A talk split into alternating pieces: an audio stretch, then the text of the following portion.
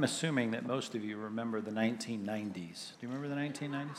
You don't have to be an old timer to remember the 1990s.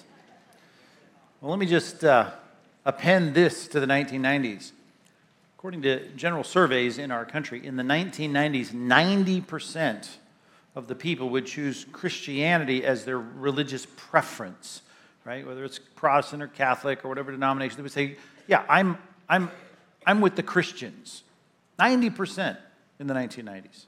And that's a pretty high number. Doesn't mean they're Christians, obviously. Doesn't mean they're devout. Doesn't mean they read the Bible. But I mean, they, they were generally favorable toward Christianity, at least in the surveys that were given in the 1990s. Um, that number, as you can imagine, has precipitously dropped since that time. I mean, it has continually gone down, and with it going down has risen the uh, increasing hostility that you see and hear against Christians in our culture. Matter of fact, what is really interesting about the stats during this period of time 70% of the people that were raised in a church that checked out of church, 70% didn't choose to be uh, conservatives or moderates. They chose to be progressives and liberals when it comes to issues about the sanctity of life or gender or sexuality. It was always like, we are now going to uh, have a set of views that sees the other side, the side that we came from, right? Well, they're, they're bigoted, they're sexist, they're racist, they're, you know, they're ignorant. They became the. Uh, uh, the, the group that has uh, targeted people like I assume a lot of you here and myself who still hold to, uh, to biblical values. Um, those that say uh, we're just, we're, we don't like religion at all, right, has, has gone through the roof in our culture. I mean, it's, it's, it's phenomenal. It continues to rise, and the disdain for Christianity continues to plummet. I mean, it, it rises, but the, the, the, the kindness toward Christianity, the, the palatable cultural acceptance of Christianity has gone uh, down and down and has continued to plummet. Listen, I, I don't want to get up here and you immediately think, oh, it's, here it comes. It's a, it's a doom and gloom sermon. You know, here he goes again. All the forecasts about the present situation in Western culture, or in America in particular, is, is never meant, as I often try to remind you, to, to scare anyone.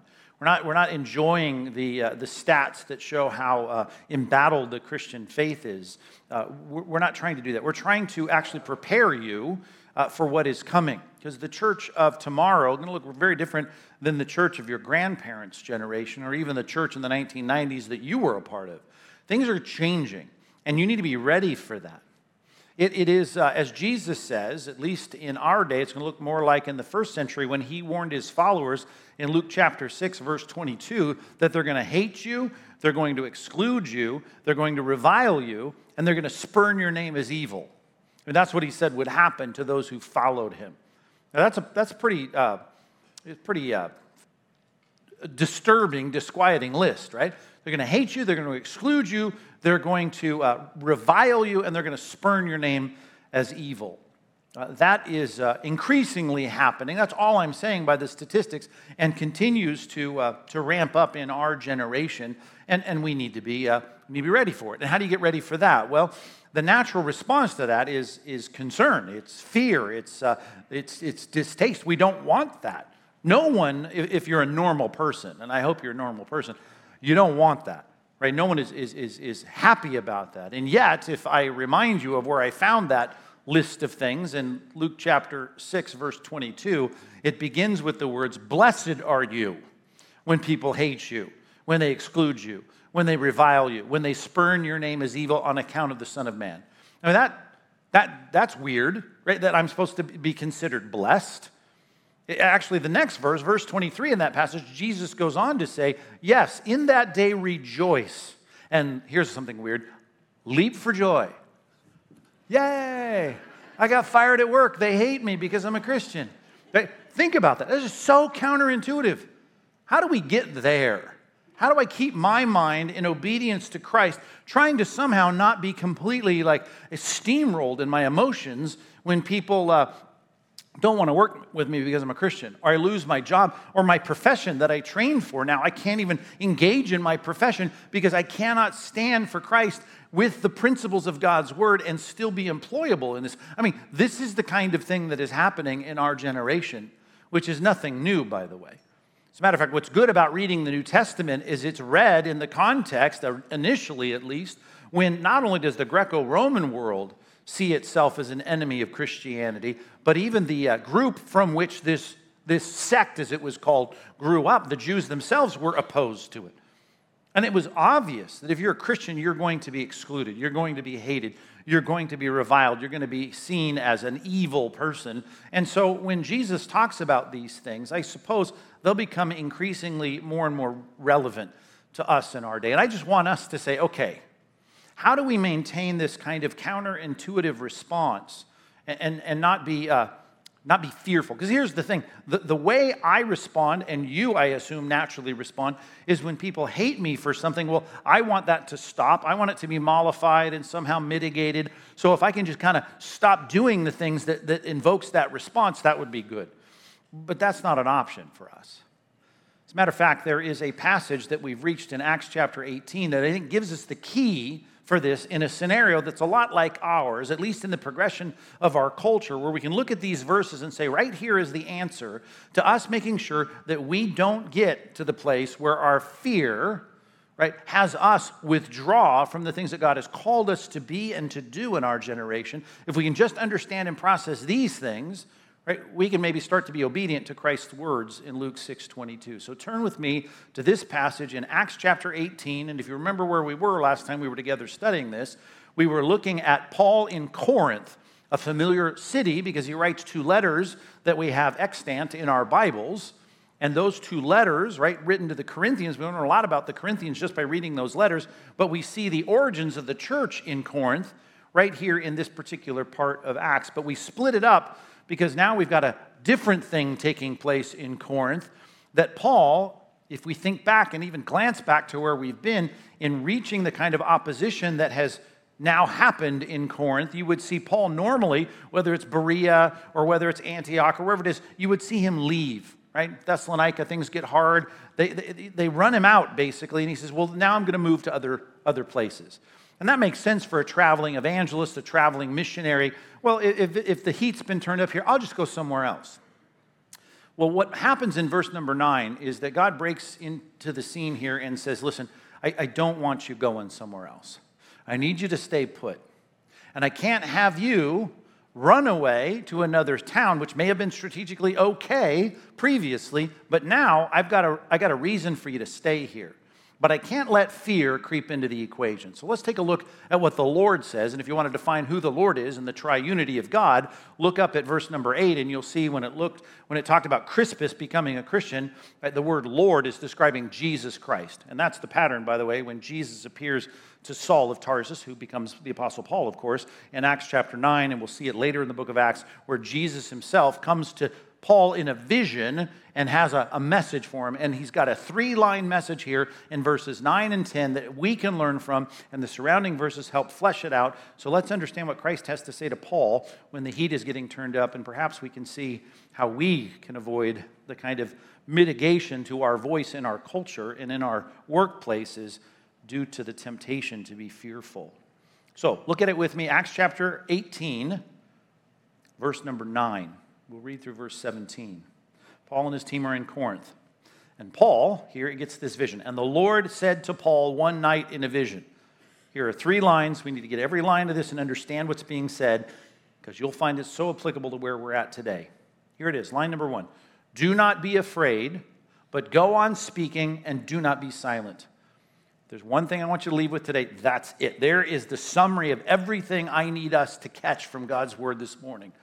Do not be afraid. Do not stop speaking. And do not be silent. Verse 10. Here's the explanation For I am with you, and no one will attack you to harm you. Another four. Here comes in, in verse 10. For I have many in this city who are my people. So, two explanations for this don't be afraid and keep on working. Verse 11. He obediently responds. And so he stayed a year and six months teaching the word of God among them. Very good. But, verse 12, Gallio was proconsul of Achaia. Remember, Achaia is the southern part of Greece. He'd been in Macedonia, the northern part of Greece. So here's Gallio from Rome. He's there in charge of this area. It's all under the jurisdiction of Rome at this particular point. And the Jews made a united attack on Paul and brought him before the tribunal of Gallio.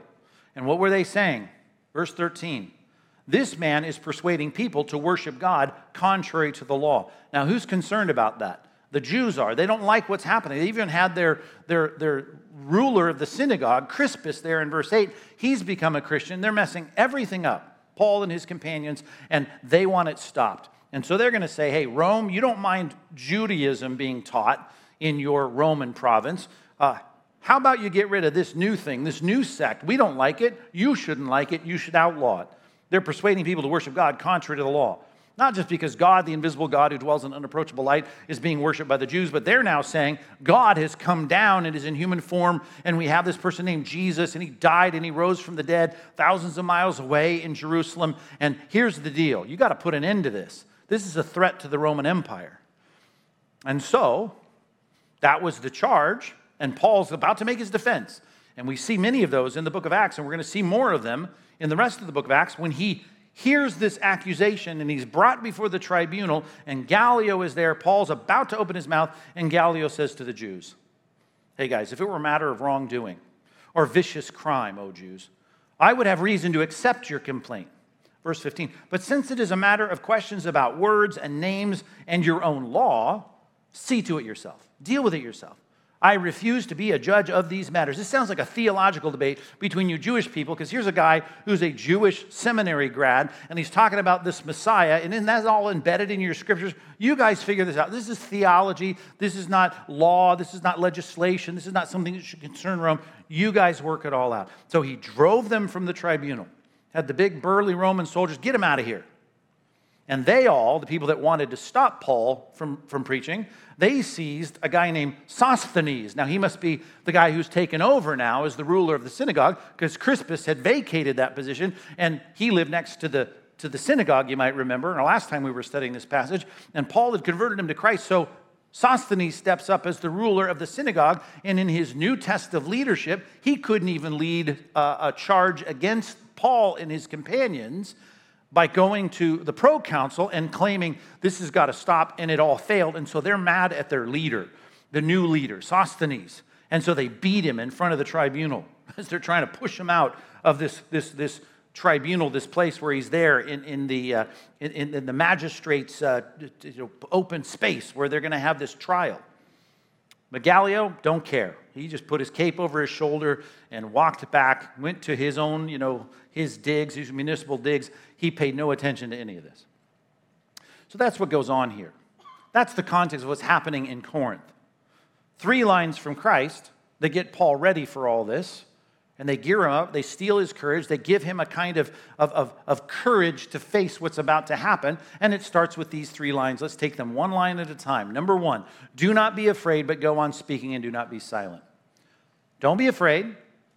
I want you to uh, keep on speaking and not be silent. We think, well, of course, you're a preacher, you're a missionary, you're a teacher, you're a seminary grad. That's what you do, you're a speaker. Well, I just want to remind you anytime we read passages of scripture about evangelism, about people caring about the souls of, of their fellow citizens in their generation. People that look around and they see people that they're like sheep without a shepherd and they say, You need Christ.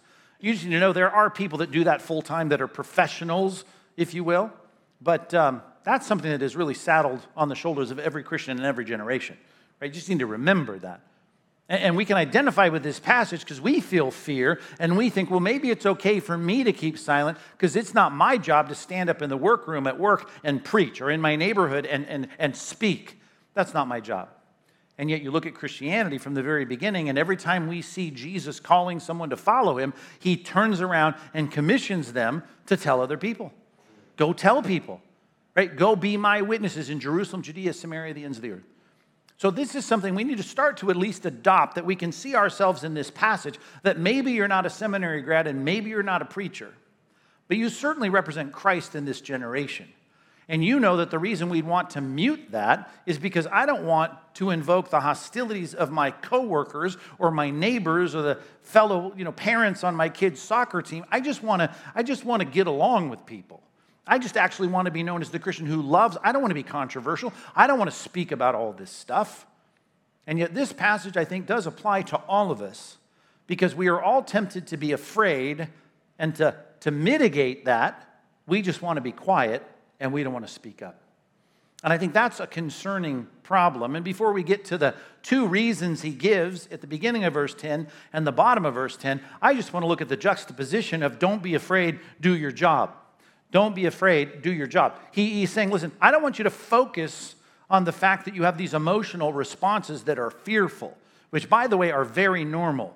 As a matter of fact, jot this reference down 1 Corinthians chapter 2, verse 3. 1 Corinthians chapter 2 verse 3 Paul says when I came to you I came to you in weakness in fear and in much trembling. So Paul is just like you and me. He's not a weirdo. He doesn't like, you know, people attacking him. He doesn't like people hating him. He doesn't like people reviling him. He doesn't like people spurning his name as evil. He doesn't like it any more than you like it.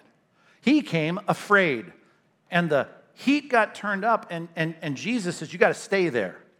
But he says, You have to not be afraid. You have to do your job. And your job is to keep speaking and not be silent.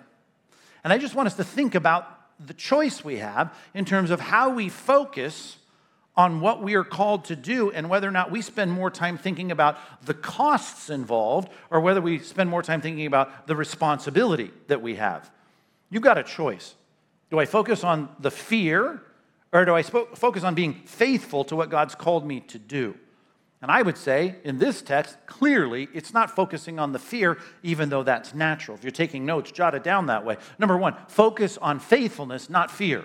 That's the first thing we do. We focus on the job, the task, the commission, the mission. And we say, This is what I'm called to do. This is what I need to focus on. I don't want to spend time thinking about, oh man, this, this, is, a, this is a scary thing we're doing. If I were a football coach, you were on my football team, and we were about to go down the tunnel onto the field, and we were about to play a team, and it's not our home stadium, it's the opponent's stadium, and it's filled with all these cheering fans. It's college football, and they hate us. They, they, there's signs, there's derision, there's people spurning our team name and maybe even our name as evil. And we're about to go down there and play this game. If I'm in the locker room focusing on the fearful things, the cost of this, saying oh, guys, don't forget, this is being televised. Did you know you, you, you fumble the ball in this game? They'll replay that on ESPN. You don't want to fumble the ball. That'll be bad. And you know, when you go out there, you, you break through, uh, through you know, the shadow, shadows of the tunnel into the sunlight of the football field. You know, everyone's going to be watching you. And, you know, I just got to remind you, those people don't like you. This is hard. You know, and, and, and I don't, I mean, you could even trip coming out of the locker. Don't do that. That would be humiliating. I mean, and if we lose this game, can you imagine? Oh, this is going to be terrible. They'll mock us for you. I mean, I could, I could do that, but I would be a bad coach. That'd be my last season, would it not? I mean, my whole point as a coach is to encourage you to go out there and accomplish the task. I, I'm going to look right past the costs. I'm going to look right past the fears. I'm going to look right past your apprehensions and your anxieties. I'm going to say, go, go, go. We have a job to do. And I hope we do this all the time with our friends. Right, you, got a friend, maybe they got a new job, and it requires him to travel to go do some big deal on the other side of the country. And, and you're sitting there as his friend in this small group, and you could talk about, oh, you got to go on a business trip. Oh, that's, that's hard. I mean, you got to you got to sit in that. Uh, I mean, just the flight alone. Sometimes there are kids are screaming, and then I you know sleep in some lousy hotel, and it'll be hard. And what if you didn't even get the, the, the contract? What if you couldn't even sell it? It'd be bad. This is rough. I mean, whew, terrible. What kind of friend would you be? Right? No, you got a job, you're providing for your family. It'd be great if you got this contract, this client. Go out there and sell this thing, get it done. I would be a good friend to encourage you to focus on the job, be faithful on the job, get the task done, and look past the concerns and the costs. Right? We do this naturally if there's a, if there's a crisis, right? You're, you're out there, uh, maybe you're up in the mountains and, and, and, and you got, this, uh, got your kids out there, and one of them falls into the, the icy creek that's still you know, fluid. And, and the kid falls into the creek, and I'm your friend, and I'm sitting there, and you're the dad. I don't say, oh man, if you're going to jump in after him, you're going to be freezing cold in there. You, do you have a change of clothes with you? You don't. I don't have. I don't. I don't have a blanket. You know how cold you're. This is going to be. You could get hurt. I'm sure you want to jump? Maybe you should take your shoes off. I mean, I, I would, what a terrible person I would be. I want to encourage you to get him, right? Get him out of there. There's a crisis, there's a need. You're the dad. The responsibility, you go and jump in and save him. I'm going to focus on the task. Be a faithful father. I'm not going to focus on the costs. I'm not going to focus on the fears. I'm not going to focus on the apprehensions or the concerns.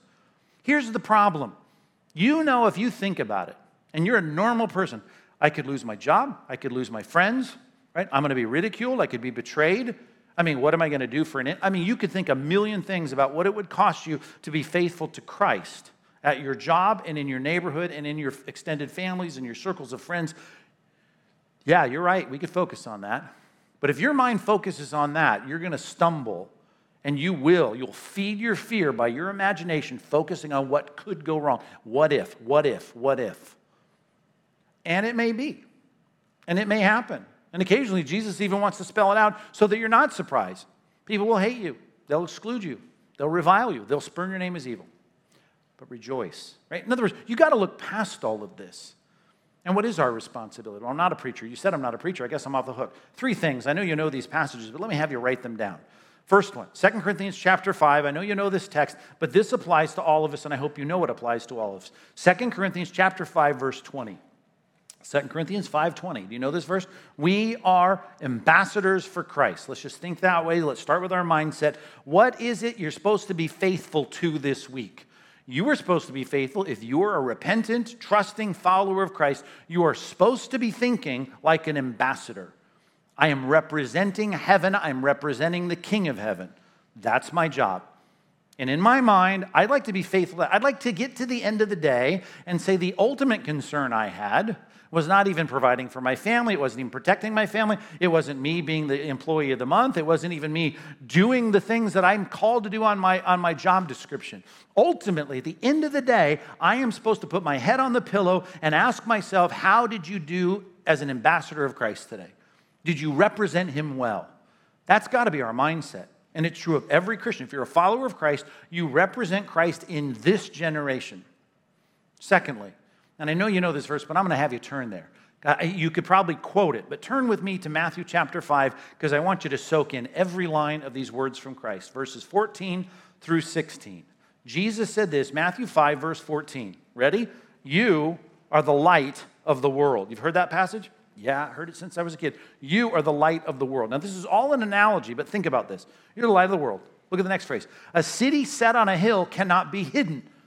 Right, think about that, even today flying on a plane at night, look out the window, there's a city, there it is, all the lights. It's, it, you, can't be, you can't hide it, right? You, it's, it's there, it's exposed. The ancient world, in the middle of the night, you're traveling into a city, you see it on the horizon, there it is, it's lit up, it's got torches, it's got candles, it's got lamps, you, you're gonna see it. You can't hide it. Well, when it comes to light, even in someone's house, verse 15, nor do people light a lamp and put it under a basket. Oh, they put it on a stand and it gives light to all that are in the house. The point of lighting a light is to let the light shine. And he says, You're the light, and I've lit you up so that you can shine. That's the point. You don't want to hide it. And sadly, if you invited me to your workplace this week and I went around to everyone you rub shoulders with, if I were to ask them, Tell me, is this guy a Christian? Right? Is Linda a follower of Jesus Christ who believes in the Bible, who trusts in Jesus? Right? What would they say? Would they know that that's true of you? Would they know not just that you claim Christ, but that you seek to live out all that Christ commanded? Right? That's what you're called to do. You were taught when you were discipled to obey all that Christ commanded.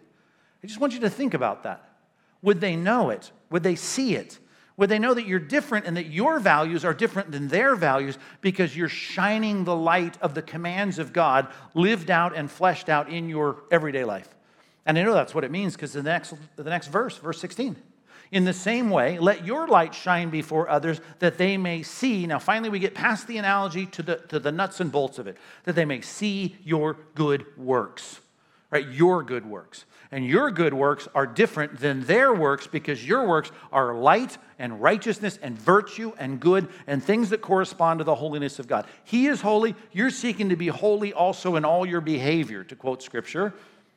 And I'm saying, as you live that out, do you publicly live out the commands of Christ? There's the second thing. First thing is, I identify as ambassador. I'm an ambassador of Christ. Secondly, I'm called to publicly live out the commands of Christ.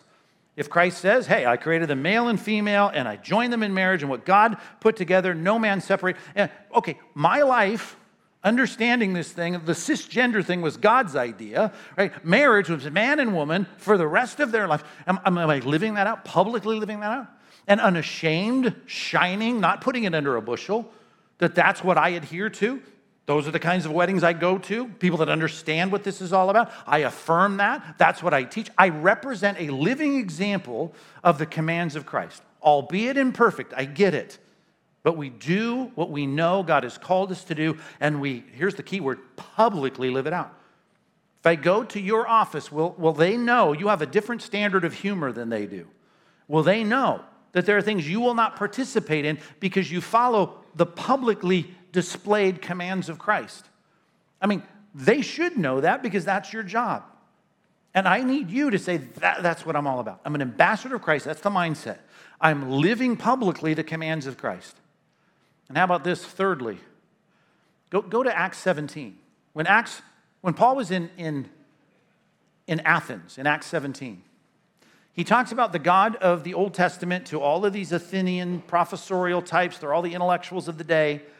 And he ramps up into this statement in verse 30. Look at this in Acts 17, verse 30. This is such a helpful passage.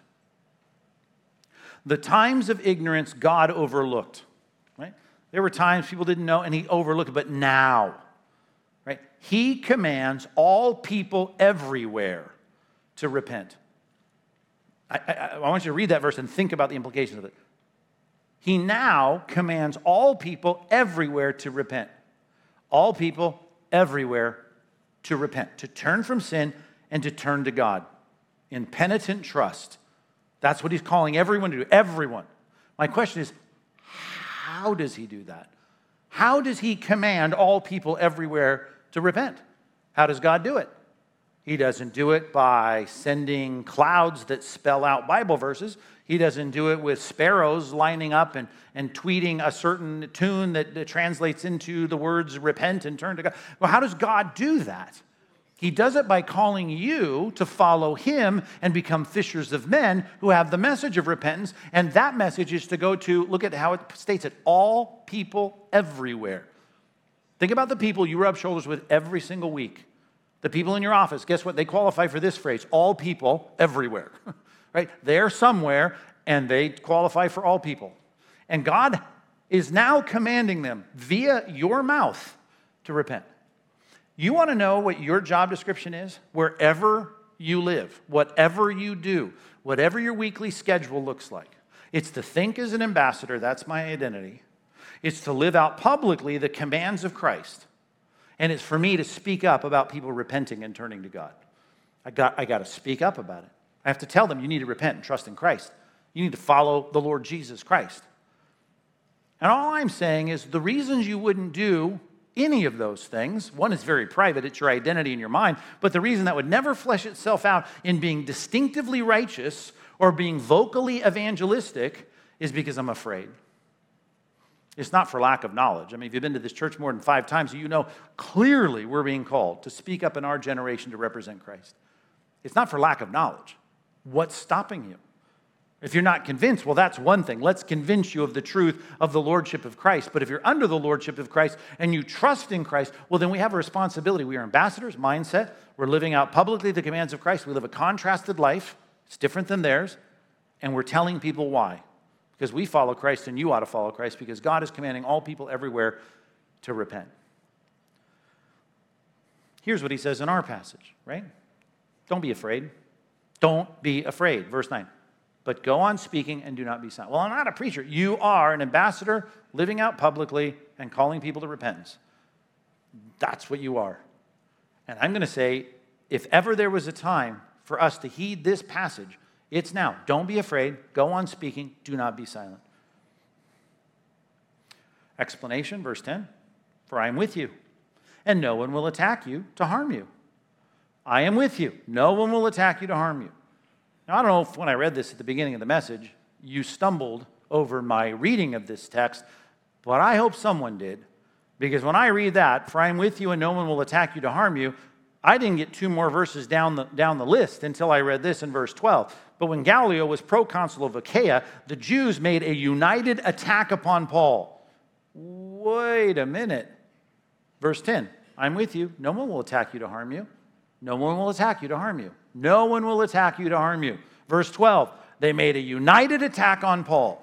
and brought him before the tribunal.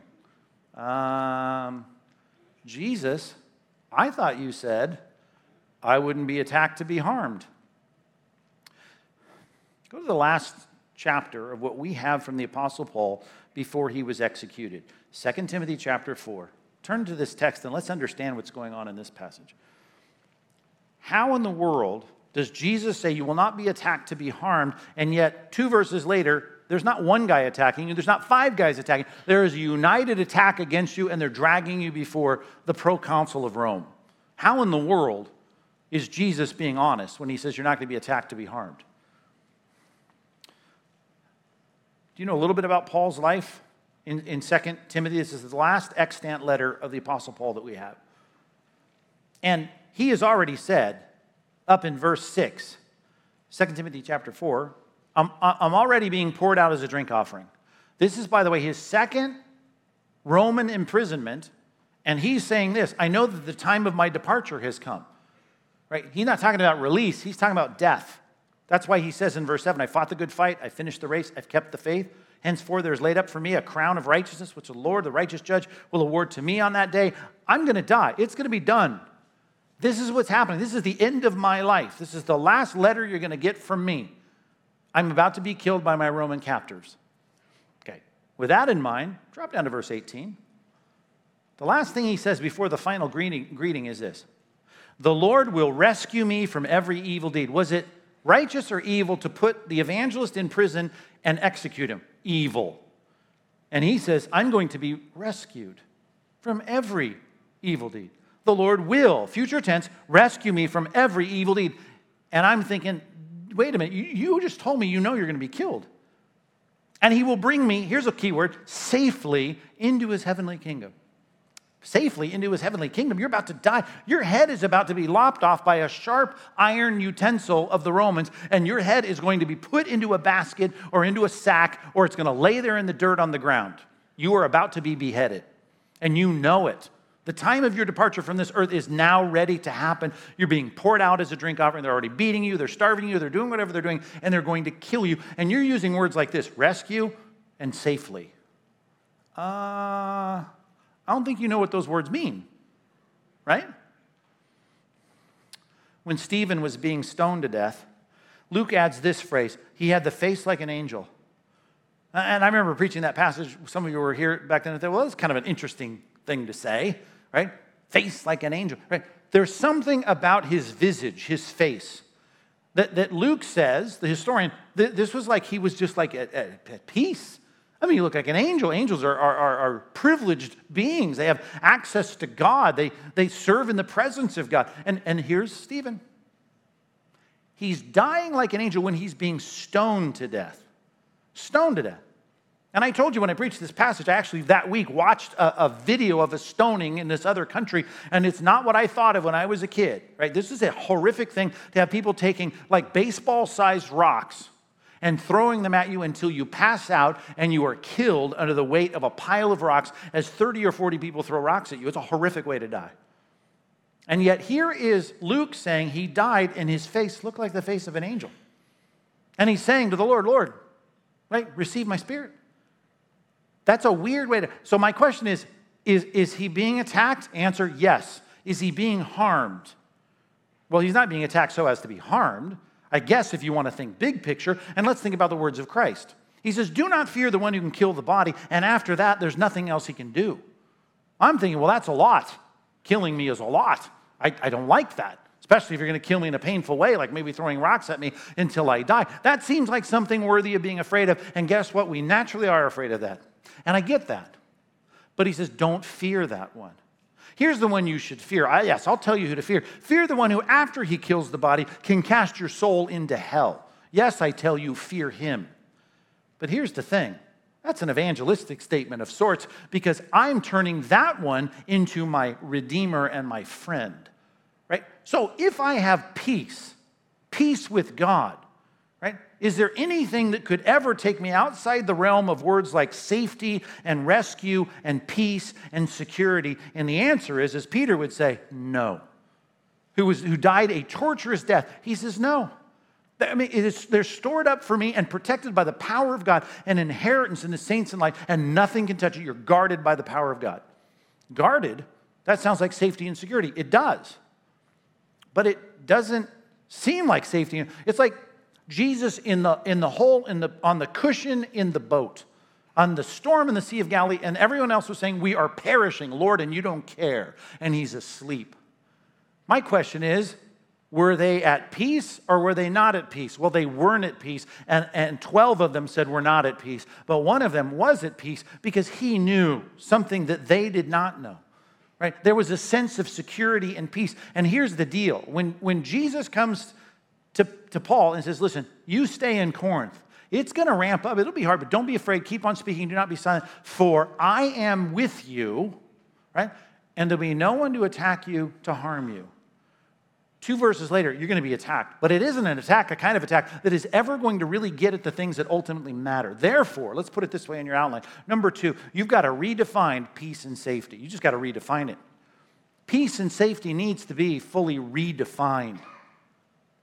You've got to say, okay, wait a minute. I may live in a culture that ramps up its hostility so much so that, that, that knuckleheads like, like Jane Fonda can say this week, right, that she wants to murder pro lifers. Okay? Did you hear that line? She tried to walk it back, but, you know, she said the quiet part out loud. And I'm thinking to myself, okay, this is the culture we're living where the elites and the movie stars and the professorial types and the university, they hate Christians who stand for Christian values. I just want you to think about this, right? Am I safe? Am I secure in this culture? Well, it depends on what you mean by safe and secure. Oh, I am if I'm a redeemed child of God, preserved by God's power and grace, and my destiny is secured. If I'm tortured and killed, beheaded, or stoned to death, the Bible says you are exactly in the presence of a God who has protected you, and you cannot be ultimately harmed. You just can't be. That's a big deal. I mean, that's a super big deal. Let me, let me show you what this looks like from, with the biblical terms in, in Isaiah. Go back to Isaiah chapter 41 with me. I want you to look at how this is put, and this is the way we need to think. And now I'm going to shift from the attack and what it doesn't mean. It doesn't mean you're not going to have tribulation in this world, but I'm supposed to somehow take heart because he's overcome the world. I'm supposed to have some kind of peace. My peace I live, leave with you. Not as the world gives, Jesus said, because they base it on whether or not there's a storm going on. I base it on something else, right? My peace I leave with you. Not a peace like the world. It's a kind of peace that takes you through the trials and the joblessness and losing friends and being betrayed and stabbed in the back and being picketed or having people throw eggs at your house or whatever it is that makes you feel horrible and afraid.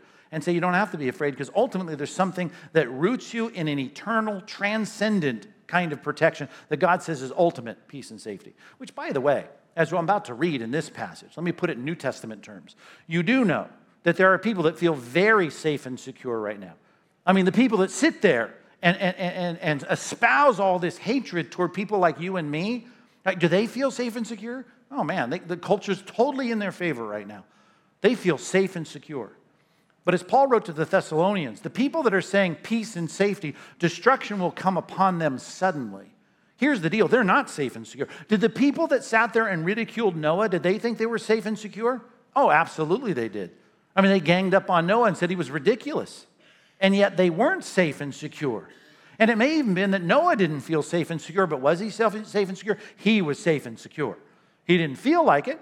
People might even thrown things at him as he sat there and told people why he was building this ark. In Jeremiah's day, everyone was going around saying, Peace, peace. And God says, You know what? You know they're saying peace, peace, but there is no peace for them. They're about to walk into my anger and wrath. God does not immediately bring his judgment on this world, and they can sit there and say things like they want to murder people who believe that we should have protection of preborn people. I get that. That's just a basic extension of Christian thought, Christian theology. And they feel very smug and protected in that. But in reality, let's just think about that. Are they safe? Are they secure? We feel like we're the underdog, and we're not. We're the embattled people. We're being attacked. We are safe and secure. You just got to get a redefinition in your mind of this. Verse number eight in Isaiah 41 might help you. Let's just look at this section of scripture. Israel embattled at this time. He says, You, O Israel, my servant.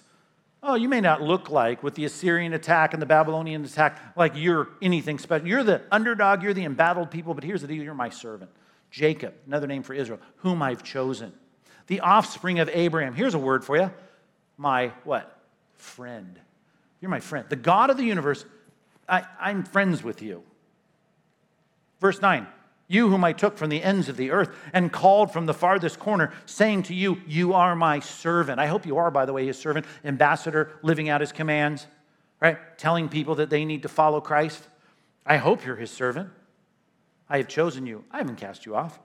Fear not. Why? Same, same exact logic that we see in Acts chapter 18. It started out of 33 times in Scripture we see this. Starting with, with Abraham in, Act, in, in Genesis chapter 15. Fear not, Abraham, I'm with you, I'm with you, I'm with you. Gideon, he's afraid. Fear not, I'm with you. Jeremiah, I'm too young, I can't speak to those people about turning from their sin.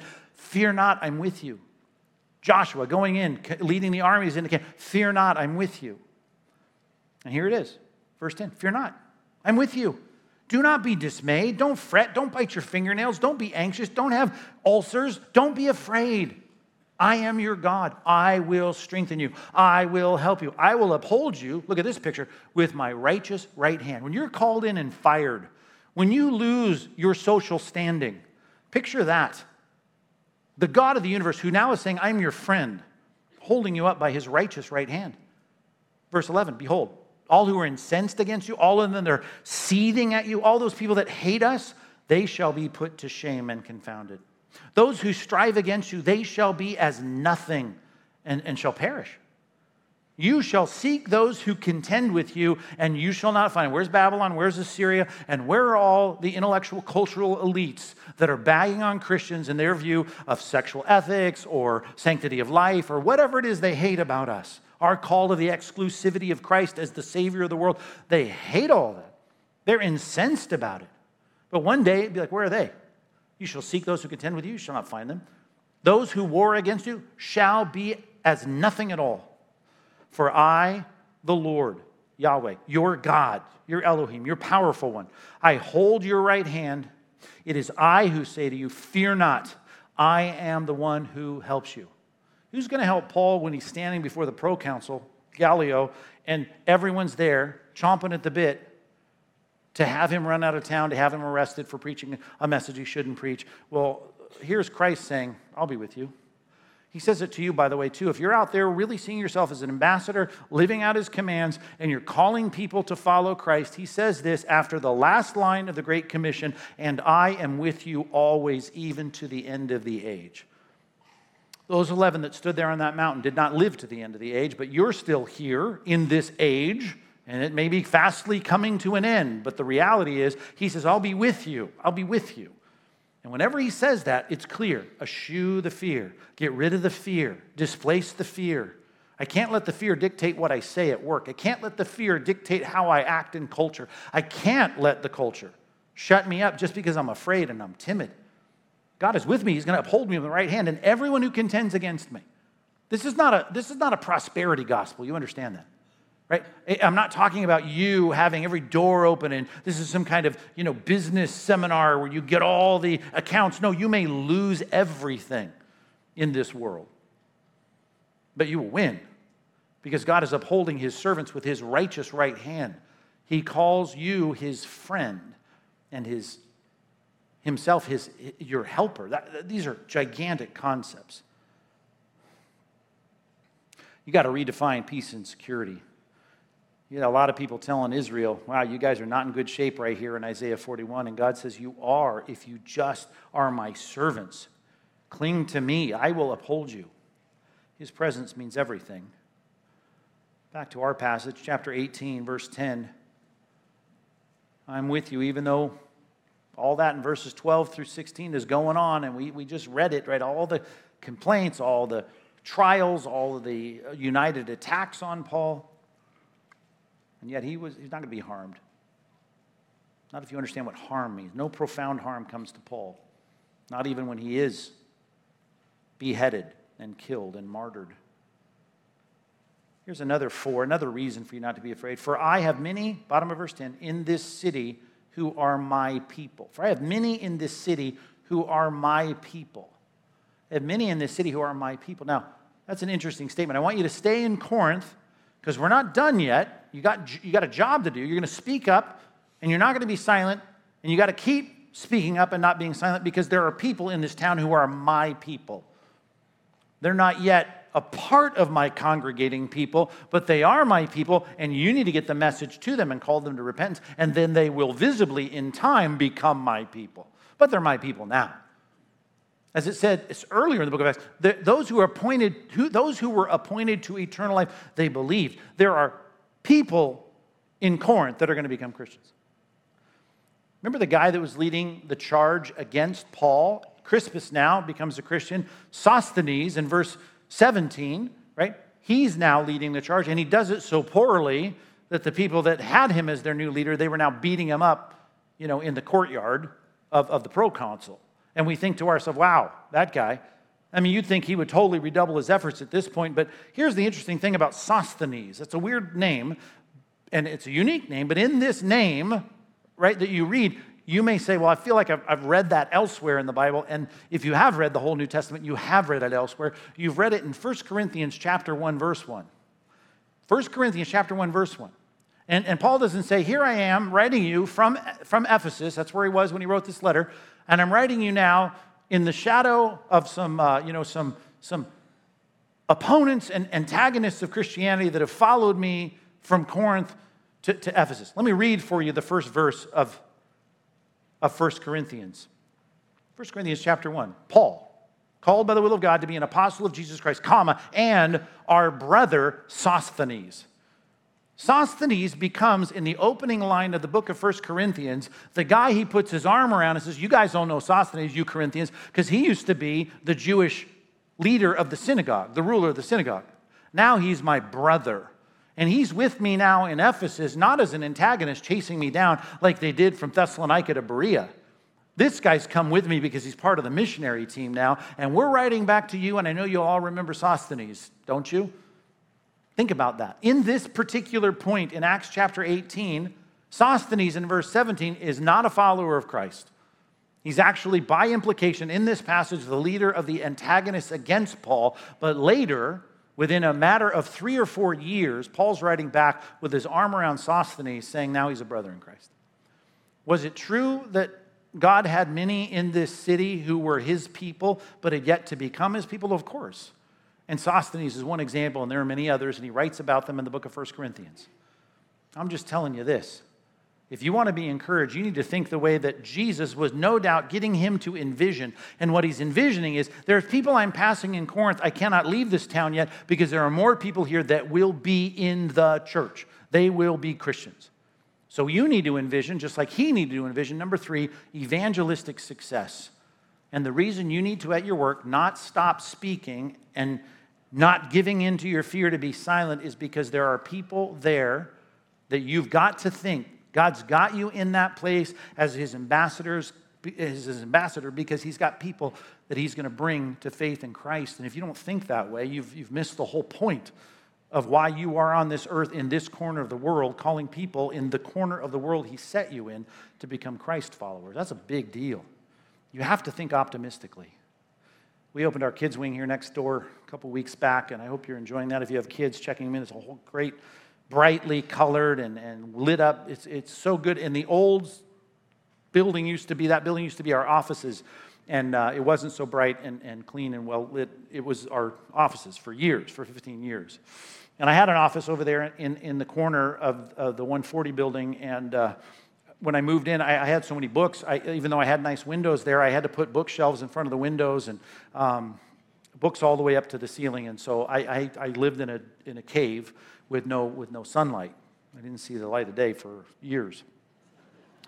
And um, we went over there and toured it just before it opened up after the contractors were done. And as I walked into the place where my office used to be, I stood there literally at the place where I'd spent, you know, thousands of hours in like a three foot square where my desk was and my chair was. And I thought of the thousands of hours I had studied and worked and prepared sermons and done all the things I had done. And I thought about it. And then I looked up thinking of all the thousands of hours I had sat right there, and I looked and I saw the, the, the windows. And I saw it was great. I had trees and cars and buildings. It was like beautiful. I, I got a view.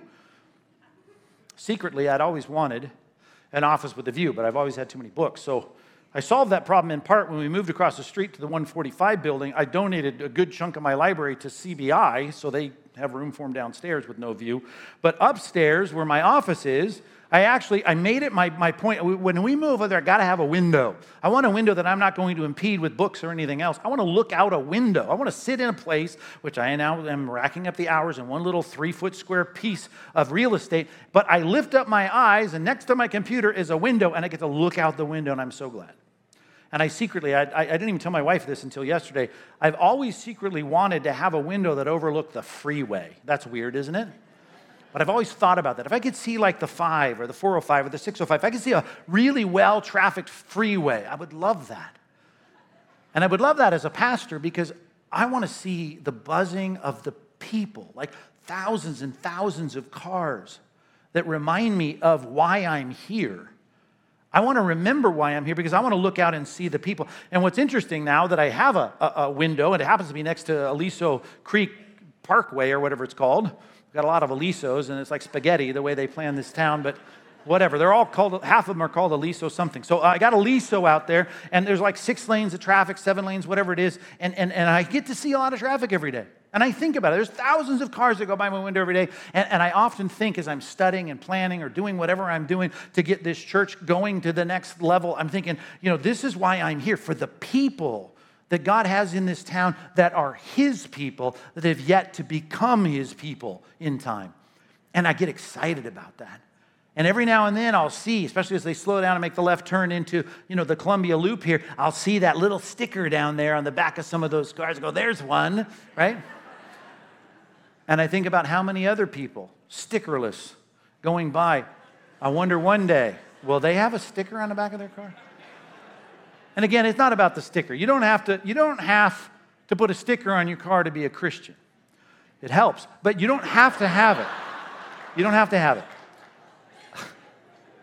But I think to myself, that's a sign for me of someone that has gotten to the place of, of realizing the importance of Christ and the Bible and expository preaching. And they think, man, I want to see this whole place. I want every last person that's called to follow Christ to get saved. It doesn't have to be our church, it can be any Bible teaching church in the area. I don't care one day I brought my binoculars in. It was pretty new. I got into the office, got settled in, and I got my binoculars. I, I still have them on the shelf in case, I don't know, something goes on. I can see the top of, um, you know, Santiago Peak up there, which has been covered with snow lately. It's crazy. But I found out one day, and I didn't know this until I got my binoculars out, and I looked out my window next to my computer, and I looked out there, and guess what I can see from my office? A little tiny chunk of I 5. I see it. God's made my dreams come true. I, can, I have to. I have to get my binoculars to see the I 5, but I can see it all day long, just going, all those cars. And then I look down at my local mission field here and I look at Aliso and I see all those cars. And if I don't have an optimistic, positive, evangelistic concept of what God is going to be doing here, then I, I really have no reason to go through all that we go through here.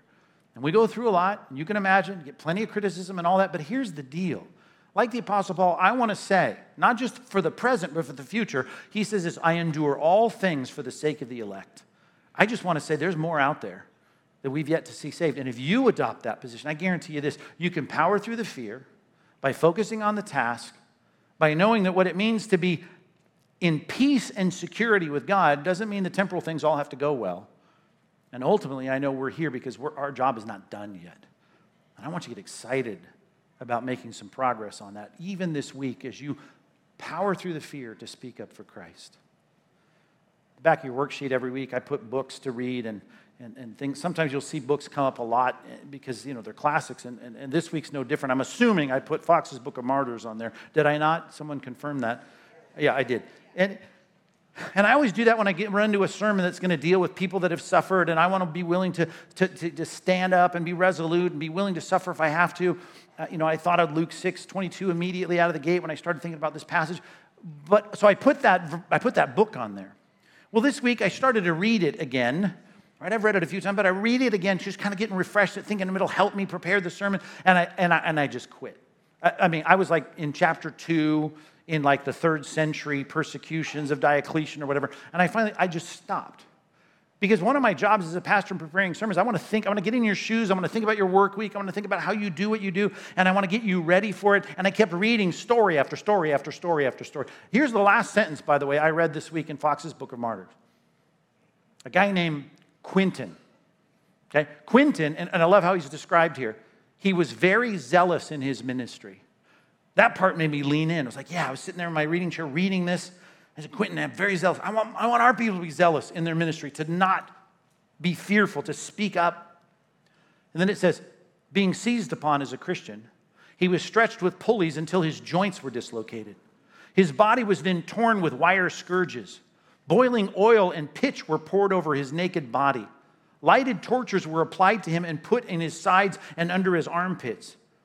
And after he had thus been tortured, he was remanded back to the prison and he died there by the barbarities that he had suffered on October 31st, 287. And his body was buried in Somé. And I think to myself, I, I read that and I said, I'm done. I closed the book and I said, I, all I'm trying to do is get people to put up with some insults at work. That's, that's what I'm working on, right? I, it's just like, this is like varsity, like Christianity. People that were willing to have their bodies torn limb for limb and it's story after story after story. Not just men, it's not just preachers, it's women, it, it's young teenage girls. It's, it's chapter after chapter of people when it wasn't 90% Christian. These cultures were, they hated the Christians. And these are the people that, that, that, that I think, man, no matter what I put up with, if I lose privileges, if I lose friendships, if I have people hating me online, I'm thinking about this, right? I'm not even close. So listen, I don't know you should be reading Fox's Book of Martyr this week. I just want you to say, I'm willing to use the words of Christ, Luke 6 22.